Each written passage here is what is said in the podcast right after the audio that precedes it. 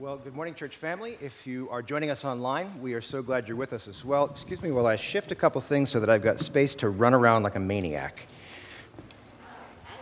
That's right. That sounds exciting, doesn't it, Sarah? Uh, we are just going to kick off right away with some words of scripture today. And I'm going to put uh, first, I'm sorry, for the book of 2 Timothy, in a second. 2 Timothy chapter 4 verses 1 through 5 will be up. And I'd like us to read this aloud together. You can follow along on the screen. Paul writes, here we go. I solemnly charge you in the presence of God and of Christ Jesus, who is to judge the living and the dead, and by his appearing and his kingdom, preach the word. Be ready in season and out of season. Reprove, rebuke, exhort with great patience and instruction. For the time will come when they will not endure sound doctrine but wanting to have their ears tickled, they will accumulate for themselves teachers in accordance to their own desires, and will turn away their ears from the truth, and will turn aside to myths. But you, be sober in all things, endure hardship, do the work of an evangelist, fulfill your ministry. This is the word of the Lord. Some of you have some Anglican background. That's okay. We'll catch up. Uh, this is a kickoff Sunday for us, a kickoff of our ministry year. The summer is over, and most of you, I don't know how you feel about that. Some of the parents look a little happy that it's done, and some of the uh, others think, oh, it's over. That's too bad. Uh, we're returning from holidays. We're going back to school. There's a return to our regular ministry programming here at North Shore Alliance Church. And this provides us with an opportunity an opportunity to reflect on who we are as a church and what it is that we're hoping to accomplish here on the North Shore. Now, I think normally I would take one Sunday a year, one Sunday, kickoff Sunday, to typically talk about what we're doing as a church and kind of refresh the vision plate in that way. But since over the past year our visions and values have been updated, I'm going to take this Sunday and the next four to refresh our ministry focus as a church. I'm still ringing quite a lot. If you attended the vision night we had about last year at about this time, uh, some of the things I talk about will not be a surprise to you. I spoke at that time about five things we would be for as a church. We'll put these up on the screen for you now. now. That we would be a church that is for the gospel and the word of God, a church that is for the poor and needy, a church that is for the North Shore, a church that is for the redemption of the whole human person, and a church that is for the global mission of God. Now, one thing I'm really pleased to say is that over the past year, as I've watched our church, I've gotten to know you, listened to you, I've paid attention to our cultural moment, my sense that these are the right values for this time has not changed. In fact, I'm more convinced than ever that these are the things we need to really focus in on if we're going to be a powerful church in this postcode. That's what I expect is the case. So, over the next weeks, we're going to focus in on each one of these in turn, week by week. A couple of questions may be in your mind. First of these why take so much time to focus on who we are as a church? Why take five weeks to, to, think about these kind of things? Well, there's a couple answers. One is that we are still recovering from COVID. The church globally is still recovering from the COVID season. And it did, it made momentous changes to the landscape of the church. I don't know if you know this. Momentous changes everywhere. Congregants changed, the makeup of our church changed, attendance patterns changed, and our cultural engagement with a wider culture was brought into tension because of this business. Huge changes in the landscape of the church. And that creates the opportunity to reflect on who we are and what we're doing. And I think we should take that opportunity.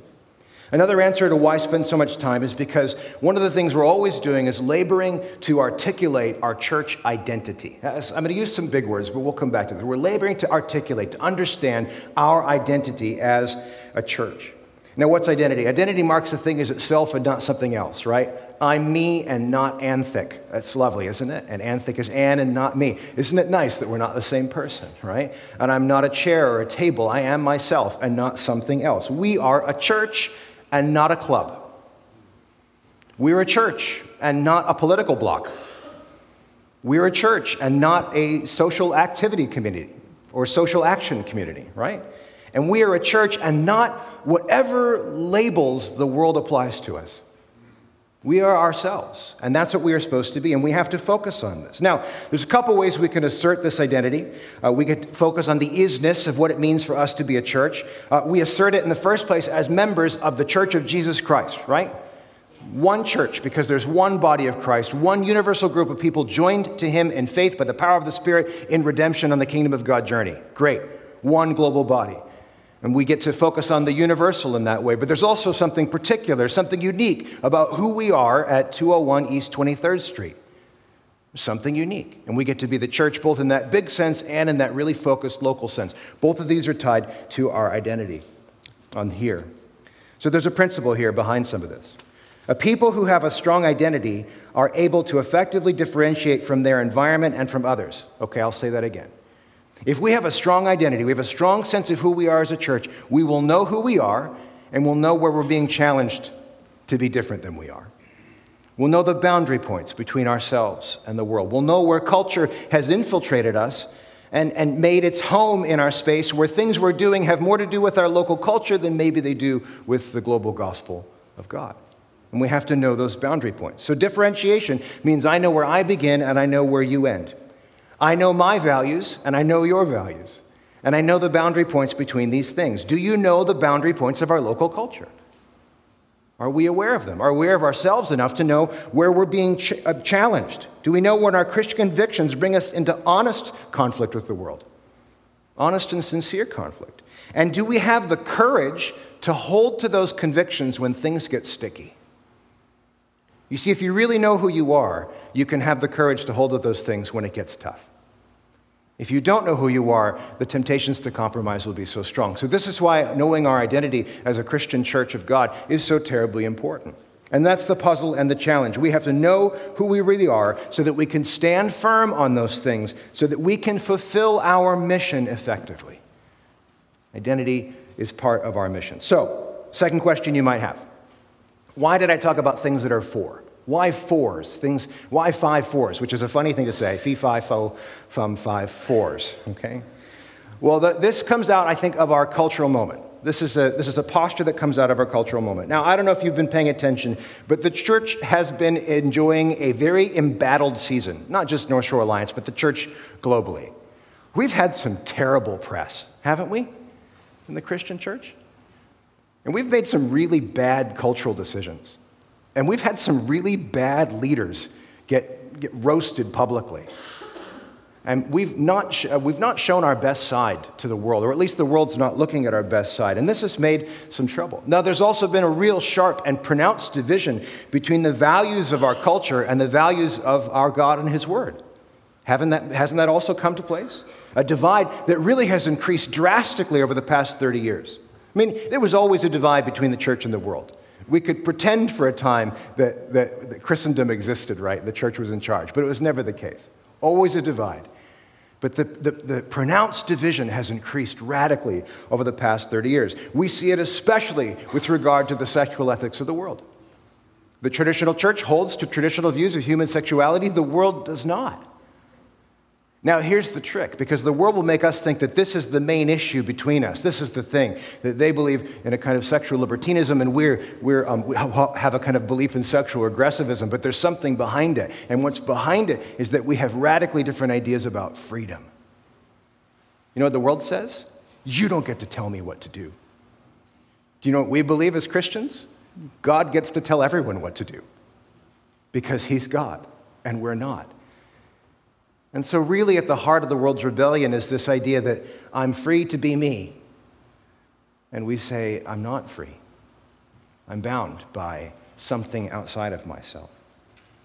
So, tied to this embattled season is a cultural narrative about the church.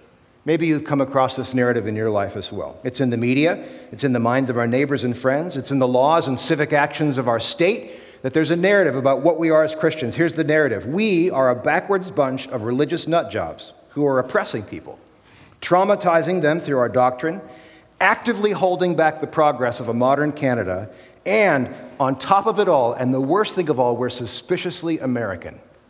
Okay? Our doctrine and life traumatizes people, causes harm, holds back the future. We're regressive. We're an outmoded organization. And all these narratives are at play, often with the people you know and talk to. They find out you're a Christian and there's a kind of smell in the air. Oh, you're one of those. And that's the narrative that's at play. And these perceptions are defining us as a church. And the danger is that we will draw our identity from the hostile environment more than from the God who calls us out of it. Do you hear that?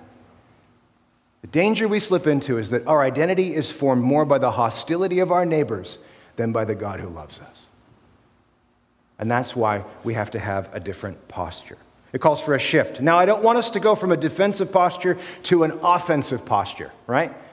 It's not about uh, me every week taking up a ho- cultural hot button issue and then training you to be culture warriors and keyboard warriors and going out to fight the good fight against all these places of culture. Do you know why that's bad?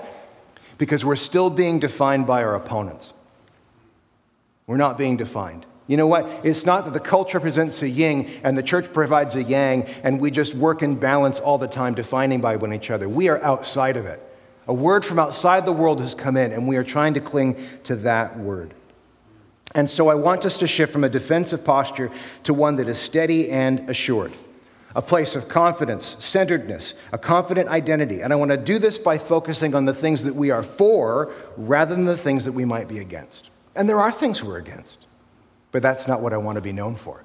And that's not how I want you to be formed in the image of Christ. So, if you allow me an illustration, if we are baking a cupcake here at North Shore Alliance Church, these are the five ingredients that I think are essential. Yes.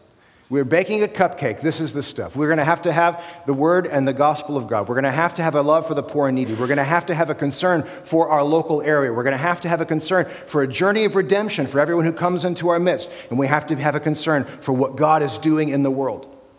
These are the things we have to have if we're going to bake a good cupcake here. Now, are these the only five ingredients that we might have put in this cupcake? No. No. Am I saying that other churches that might have slightly different emphases are less valuable as churches than we are? No. In fact, I really want to point out that we are not in competition with anybody. We only have to focus on what God is asking us to do here in this place. We only have to please one person, and that's God. We're not in competition. We're just trying to be obedient to what's in front of us. But I will say that these five ingredients are, what we need at this time. I'm convinced that we need to focus on these things. They're not missing. We've not not had them. I should say that also.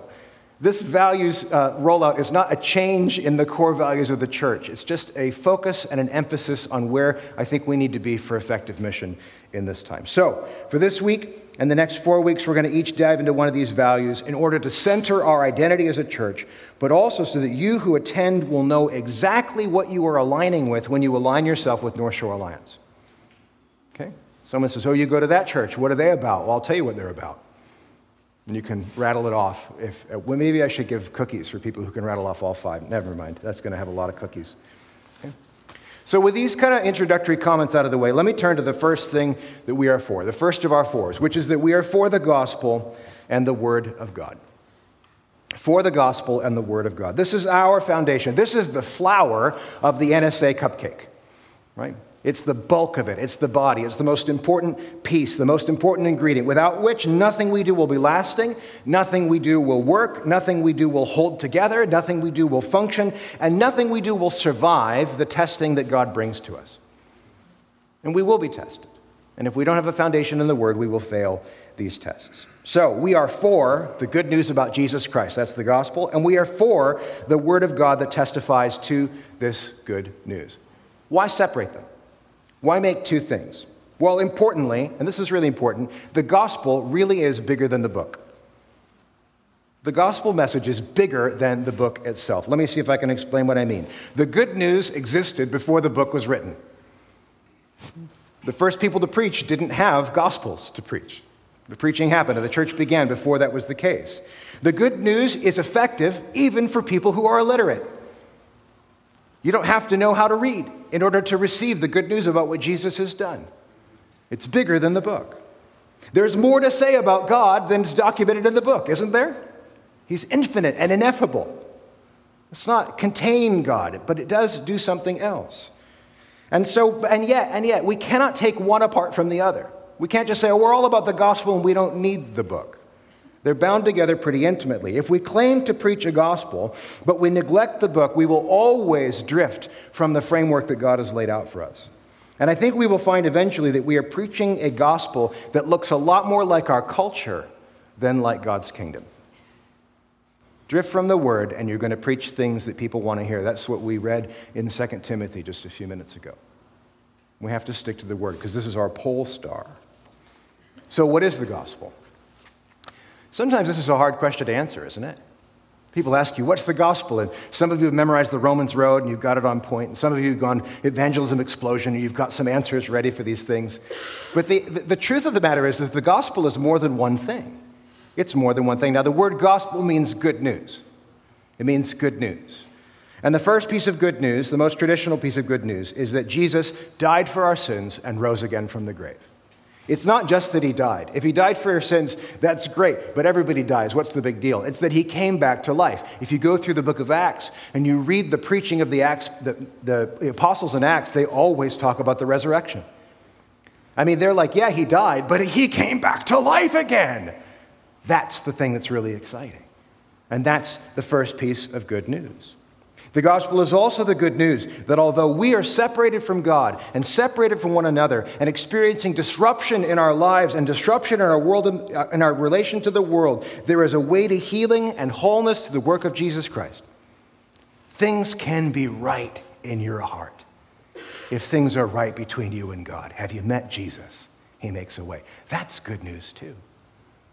Another piece of the good news is that when Jesus meets you and saves you, he fills you with his Holy Spirit to bind you to him and bind you in a journey of what we call regeneration, being made alive and made new. It's good news that there's help for the journey. You're not on your own. And that's also good news, is that God has called and brought out a body of people called the church who will journey together and support one another and represent God's work on the world as he continues his path on mission. The church is part of the good news despite whatever the world may say about it. You can't separate the one piece of good news, Jesus saves people, from the other piece of good news, and it happens in the church. They all go together. So, this is the big picture on what is the gospel. And this good news may be bigger than the book, but the primary way we access this news is here. This is the primary way we get access to this news. And that's just why we're both for, the, for both the gospel and the Word of God. Now, let's talk about what the Word of God is. Okay? Now, there's a couple different senses as well. In one sense, it's Jesus. Jesus is the Word. Remember what it says in John's Gospel In the beginning was the Word, and the Word was with God, and the Word was God. Jesus is the Logos. He is the principle of order and reason and rationality. If you make sense of anything in the world, it's because Jesus makes sense of those things on our, as, as a way to help us. He is the Word in a real way. But in another sense, it's this collection of 66 books. What's special about this collection of 66 books?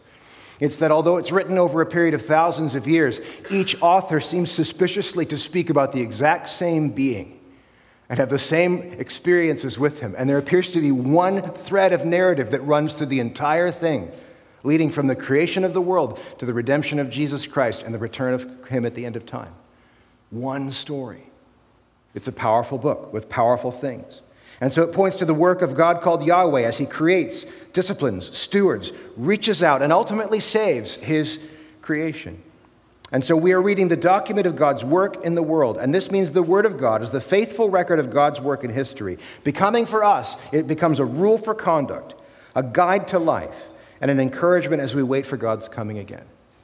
It's our pole, it's our axis. It shows us this is the grid lines that sits behind our document so we know which way is up and which way is down. And we get to see according to God's way. So, what does it mean for us to be for this book? If we're going to posture ourselves to be for something, what does it mean for us to be for this book? And I think it means two important things for us. And the first is this the book is our authority. This book is our authority. And if it's our authority, that means our relationship is one of submission to the book rather than dominance of the book. This is our authority. We, we believe the book testifies to God's intention for humanity in a way that stands outside of time and above culture. That's important. We think this book testifies outside of time and above culture. Now, there are stories and episodes that happen in here, and they have to be they happen in cultural space, and they have to be read carefully and wisely. But these aren't just words to Jewish peasants 2,000 years ago. There is something timeless about these words that extends beyond that space. Its messages are not limited to the first century. And you know what? 2,000 years of church history have proved this true. In every generation, they've read this book and find it fruitful, fruitful outside of time. It's remarkable to see how it happens. Okay? So, when we claim this book as our authority, I've said already, we claim we are submitting to the book. If we have a dispute, we go to the book. If we're uncertain about something, we go to the book. If we want to know what God's like, we go to the book. If we think we've heard God's voice but we're not sure, we can go to the book. We've got this as our arbiter, our first counsel. And what we mean is this also forms us as a people. The book becomes the groundwork on which we build our identity. We wrestle with it, we read it, we study it, we learn it. And so, the book becoming our authority, we begin to take our cues for how to be God's people. Now, does submission to the book mean that Christians everywhere are going to look the same thing, right? If we all have the same book, shouldn't we all look the same? And I think the answer is not at all. And let's get to this as the second point, because we also affirm that the book is the seed of our unique faith. The book is the seed of our unique faith. What do I mean? We are anchoring ourselves on an ancient text. The text is the foundation, it's our grounding, it's our grid lines, and the materials that get built on that foundation are determined by our environment, by the people around us. And we're going to have a unique picture of what it means to be church because we get to build in. I mean, if you know that some of you make some of you make sourdough bread, okay? And you know that everywhere you go in the world, there's different yeast cultures in the air. So sourdough bread tastes different in different places because the yeast cultures are different. It's all bread, the principles are the same, but it tastes like its environment. Church's principles are the same, but we should have the yeast of what God is doing in our midst. There should be a local flavor, a hundred mile rule, right? Where we're building on these things in certain ways. Now, the authoritative foundation is terribly important. If we lose this grounding, then we do lose our identity. We blur between us and culture around us. I'm going to read you a quote from a missiologist named Paul Hiebert. And he wrote about cultural anthropology uh, and Christianity. So here, you've got it in your notes, and it's going to be on the screen as well. Here's Paul Hiebert's word We must distinguish between the gospel and culture. If we do not, we will be in danger of making our culture the message. The gospel then becomes democracy capitalism, pews and pulpits, Robert's Rules of Order, clothes and suits and ties on Sunday. One of the primary hindrances to communication is the foreignness of the message, and to a great extent, the foreignness of Christianity has been the cultural load we have placed upon it. In other words, Christianity reads as foreign because it's being mixed in with cultural items that aren't Christianity. As Mr. Murti, an Indian evangelist, put it, do not bring us the gospel as a potted plant. Bring us the seed of the gospel and plant it in our soil. I think that's a beautiful word. The gospel is a seed being planted in the soil of North Vancouver at 201 23rd Street East, not a potted plant. We're not supposed to look like Redding. We're not supposed to look like Australia. We're not supposed to look like Dallas. We're not supposed to look like any place but what we are here. And so we focus on the Word because the Word is the seed and the Word will be planted, and then we let God grow in our midst what it is He wishes to grow in this place. And watch those things come to fruition. Incredible wisdom. So, in this cupcake recipe for the church, you cannot substitute the Word of God for anything else. Do you guys ever read recipes online? And you always see this beautiful recipe, and then the first commentator said, Hey, the recipe called for four cups of flour, so I substituted four cups of ground kale, and it turned out awful. you think, You nut job. It's supposed to look one way. You know what? You cannot substitute the Word of God for anything else. You can't do it. It's like putting kale in a cake. Don't do it. The Word of God is the foundation, the foundational ingredient the main thing.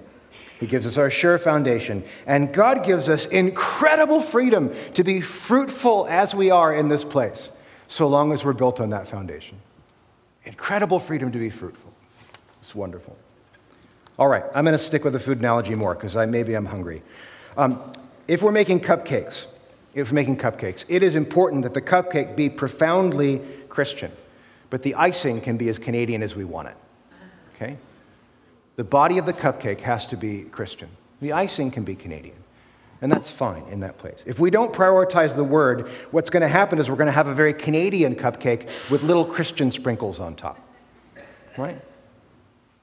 It'll have the image of Christianity, it'll appear it, but the, the content won't be the case. And this is precisely what happened to a great many churches in Canada over the past 80 years. And I, am not here to, to, to cut anyone down, I'm not talking about these in this way. I'm just describing some, some real historical realities of what happened. So, when the United Church of Canada was founded in 1925, it had two goals, two really noble goals the gospel and social action. We're going to be for the Word of God and we are going to be for social engagement. But very, very quickly, the social engagement outpaced the gospel, and the gospel became less and less and less important. And so that today, in the last uh, 50, 30 years, many churches in the United Church are just Canadian bodies. And there's very little, Christ- there's sprinkles of Christianity on top. Now, I'm not saying some of you grew up in United Churches, some of you have lovely friends and family, some of you have faith that was birthed in these places. I'm not saying that's unreal. I'm not saying that at all. I'm just using it to describe what happens when we don't prioritize the word first.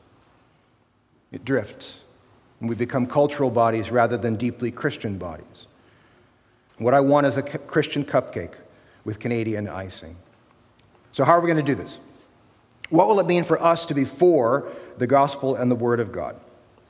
Well, I've got two sets of commitments for us. Two sets of commitments. One of them comes from leadership, and the other come from congregants. And I'm going to move fairly quickly through these commitments because I think in some ways they're, they, I think they're self-evident, but it's worth saying them out loud. From leadership, the first commitment is the commitment to teach the word in season and out of season. We will teach this word when it feels good and when it doesn't feel good. We will teach this word in season when there's, a, there's great stuff happening, and out of season when it looks like nothing's happening. We will teach this word always. That's what we see in 2 Timothy chapter 4, verses 12, uh, chapter 4, verses 1 and 2. I solemnly charge you in the presence of God and of Jesus Christ, who is to judge the living and the dead, and by his appearing in kingdom, preach the word. Be ready in season and out of season. Reprove, rebuke, exhort with great patience and instruction. Okay? First commitment seems fairly obvious to me from leadership. Second leadership commitment is the commitment to search the word for our decision making and counsel.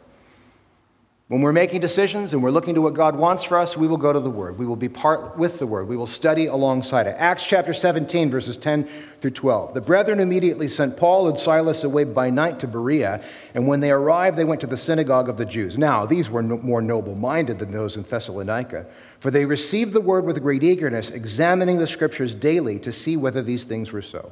Therefore, many of them believed, along with a number of prominent Greek women and men.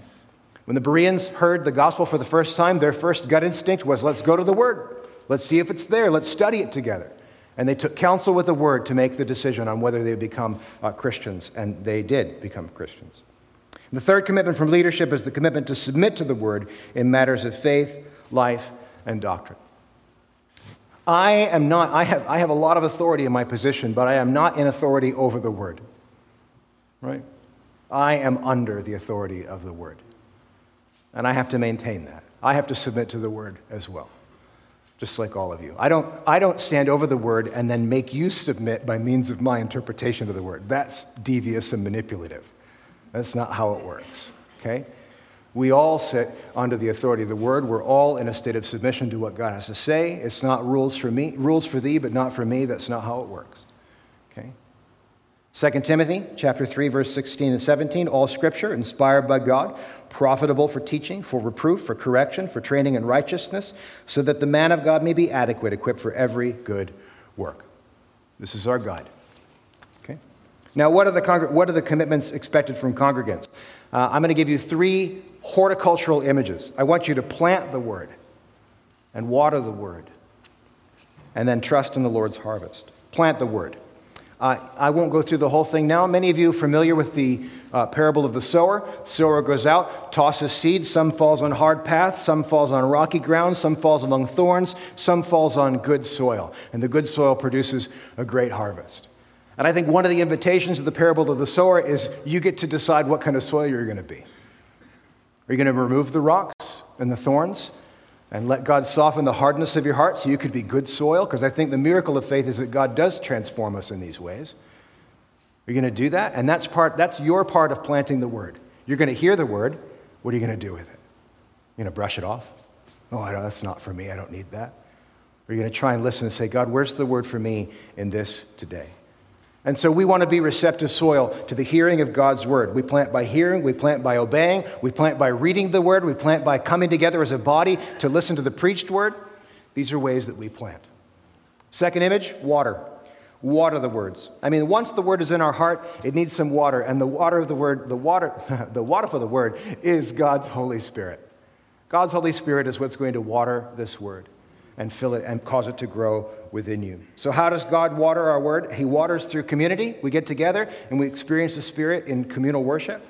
We experience it through sung worship. You can sing privately, you can sing together as a group, but when you seek the Lord in worship, He shows up in powerful ways. And the Spirit also shows up through holiness. When we take seriously the demands to be a people that look like God and we begin to use the Spirit's power to deal with the sin in our lives, then holiness leads to more Spirit and this also waters the word. And then the third thing is to trust in the Lord's harvest. Remember, in the parable of the sower, the seed grows all on its own. You don't actually have to do a lot. God will cause things to grow for you. And if God has planted, it will come to fruition. So 1 Thessalonians 5 22, 23 and 24. Now may the God of peace himself sanctify you entirely, and may your spirit and soul and body be preserved complete, without blame at the coming of our Lord Jesus Christ. Faithful is he who calls you, and he also will bring it to pass.